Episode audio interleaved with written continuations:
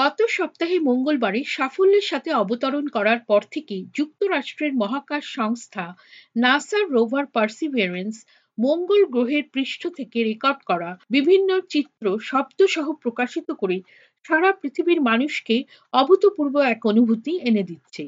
এ বিষয়ে voice of আমেরিকার সংবাদদাতা আরাশ আরাবসাদি তার এই সপ্তাহের মহাকাশ সংক্রান্ত খবরে জানাচ্ছেন যে, ফ্লোরিডার কেপ কানাভারাল থেকে যাত্রা শুরু করার সাত মাস পরে গত সপ্তাহে নাসার ছয় চাকাযুক্ত পার্সিভিয়ারেন্স রোভারটি মঙ্গল গ্রহে অবতরণ করেছে। রেড প্ল্যানেট অর্থাৎ মঙ্গল গ্রহে মহাকাশযান পার্সিভিয়ারেন্সের অবতরণের পরে যুক্তরাষ্ট্রের মহাকাশ সংস্থা নাসা উচ্চমানের বিভিন্ন চিত্র সহ প্রথম এই ভিডিওটি প্রকাশ করেছে। এর ন্যাভিগেশন ক্যামেরাগুলি অবতরণ করার সময় মঙ্গল গ্রহের তিনশো ষাট ডিগ্রি চিত্র তুলে ধরেছে। বিজ্ঞানীরা পার্সিফারেন্স রোভারটিতে দুটি মাইক্রোফোনও লাগিয়ে দিয়েছিলেন। অবতরণের সময় এই দুটির মধ্যে একটিকে সক্রিয় করা হয়েছিল, তবে সেটি ব্যর্থ হয়েছিল। তবে নাসা কর্তৃপক্ষ রোভারটি মঙ্গলের মাটি ছোঁয়ার সঙ্গে সঙ্গে মঙ্গলের বায়ুমণ্ডলের আওয়াজ রেকর্ড করতে সক্ষম হয়েছিল।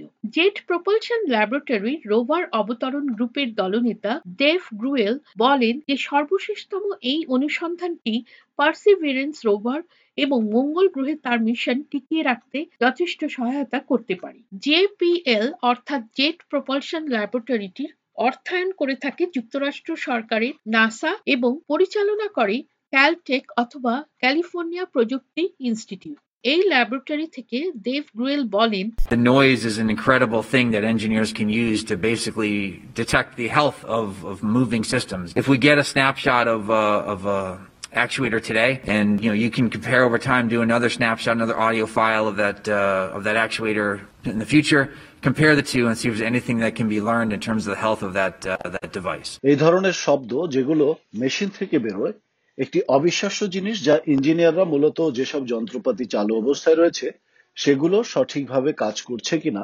সেটা শনাক্ত করতে তাদের সাহায্য করে। তিনি আরও বলেন, যদি আমরা আজ কোনো একটি যন্ত্র, যেমন ধরুন একটি অ্যাকচুয়েটরের ছবি সংগ্রহ করতে পারি, এবং কিছুদিন পর সেই অ্যাকচুয়েটরের অন্য আরও একটি ছবি আর একটি অডিও ফাইল সংগ্রহ করি এবং তারপর দুটির মধ্যে তুলনা করি, তাহলে যন্ত্রটির কার্যক্ষমতা সম্পর্কে একটা ধারণা করা যায়। এবং আমাদের তরফ থেকেও কিছু পরিবর্তনের প্রয়োজন আছে কিনা সেটা নির্ধারণ করা সম্ভব হয়। মাইক্রোফোন ছাড়াও নাসা কর্তৃপক্ষ পার্সিভিয়ারেন্স রোভারটিতে রেকর্ডিং করতে সক্ষম এরকম পঁচিশটি ক্যামেরা লাগিয়ে দিয়েছিলেন। এছাড়াও চালু থাকা অন্যান্য প্রযুক্তিগুলি নাসার পরবর্তী আর্টেমিস চন্দ্র অন্বেষণ প্রোগ্রামকে সহায়তা করতে পারে এই আর্টেমিস প্রোগ্রামটি সম্প্রতি চাঁদে যাওয়ার জন্য তাদের মহাকাশ উৎক্ষেপণ প্রক্রিয়া পরীক্ষায় ব্যর্থ হয়েছে নাসার প্রাক্তন প্রশাসক জিম ব্রিডেনস্টাইন বলেছেন যে এগুলি সবই একটি প্রক্রিয়ার অংশ This was a successful day. We didn't get everything we wanted, and yes, we're going to learn and we're going to have to make adjustments. But again, this is a test, and this is why we test. এটি একটি সফল দিন ছিল।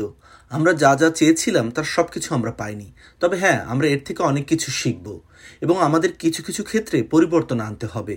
তবে এটি একটি পরীক্ষা এবং এ কারণেই আমরা পরীক্ষা করে থাকি। মহাকাশ সংক্রান্ত খবরে বলা হয়েছে যে নাসা একটি হট ফায়ার পরীক্ষা করেছে, যেটি নির্দিষ্ট সময়ের আগেই শেষ করতে বাধ্য হয়েছে। এই পরীক্ষায় একটি বিশাল নতুন মহাকাশযানকে কক্ষপথে আরোহণ করানোর জন্য ইঞ্জিনগুলিকে আট মিনিটের জন্য চালু করে রাখতে হয়। কিন্তু মাত্র সাতষট্টি সেকেন্ডের মধ্যে একটি ইঞ্জিন কাজ না করার ফলে ব্রেকগুলি চালু হয়ে যায়। সুতরাং এই সপ্তাহে দ্বিতীয় যে হটফায়ার পরীক্ষাটি করার কথা ছিল, সেই পরীক্ষার দিন কিন্তু পিছিয়ে দেওয়া হয়েছে এবং সম্ভবত আর্টেমিস চন্দ্র অবতরণ প্রোগ্রামটি পরের বছর অবধি পিছিয়ে গিয়েছে। সবশেষে আরেকটি খবর পাওয়া গেছে যে কানাডার আলবার্তায় একটি ডোরবেল ক্যামেরা উজ্জ্বল উল্কার উড়ে যাওয়ার দৃশ্য ভিডিওতে ধারণ করেছে। এ বিষয়ে যুক্তরাষ্ট্রের উল্কা সমিতি মন্তব্য করেছে যে, এই জ্বলন্ত উল্কা যতই উজ্জ্বল, ঘটনাটি ততই বিরল। যুক্তরাষ্ট্রের কিছু কিছু জায়গা থেকেও কিন্তু এই উল্কাটিকে দেখা গেছে।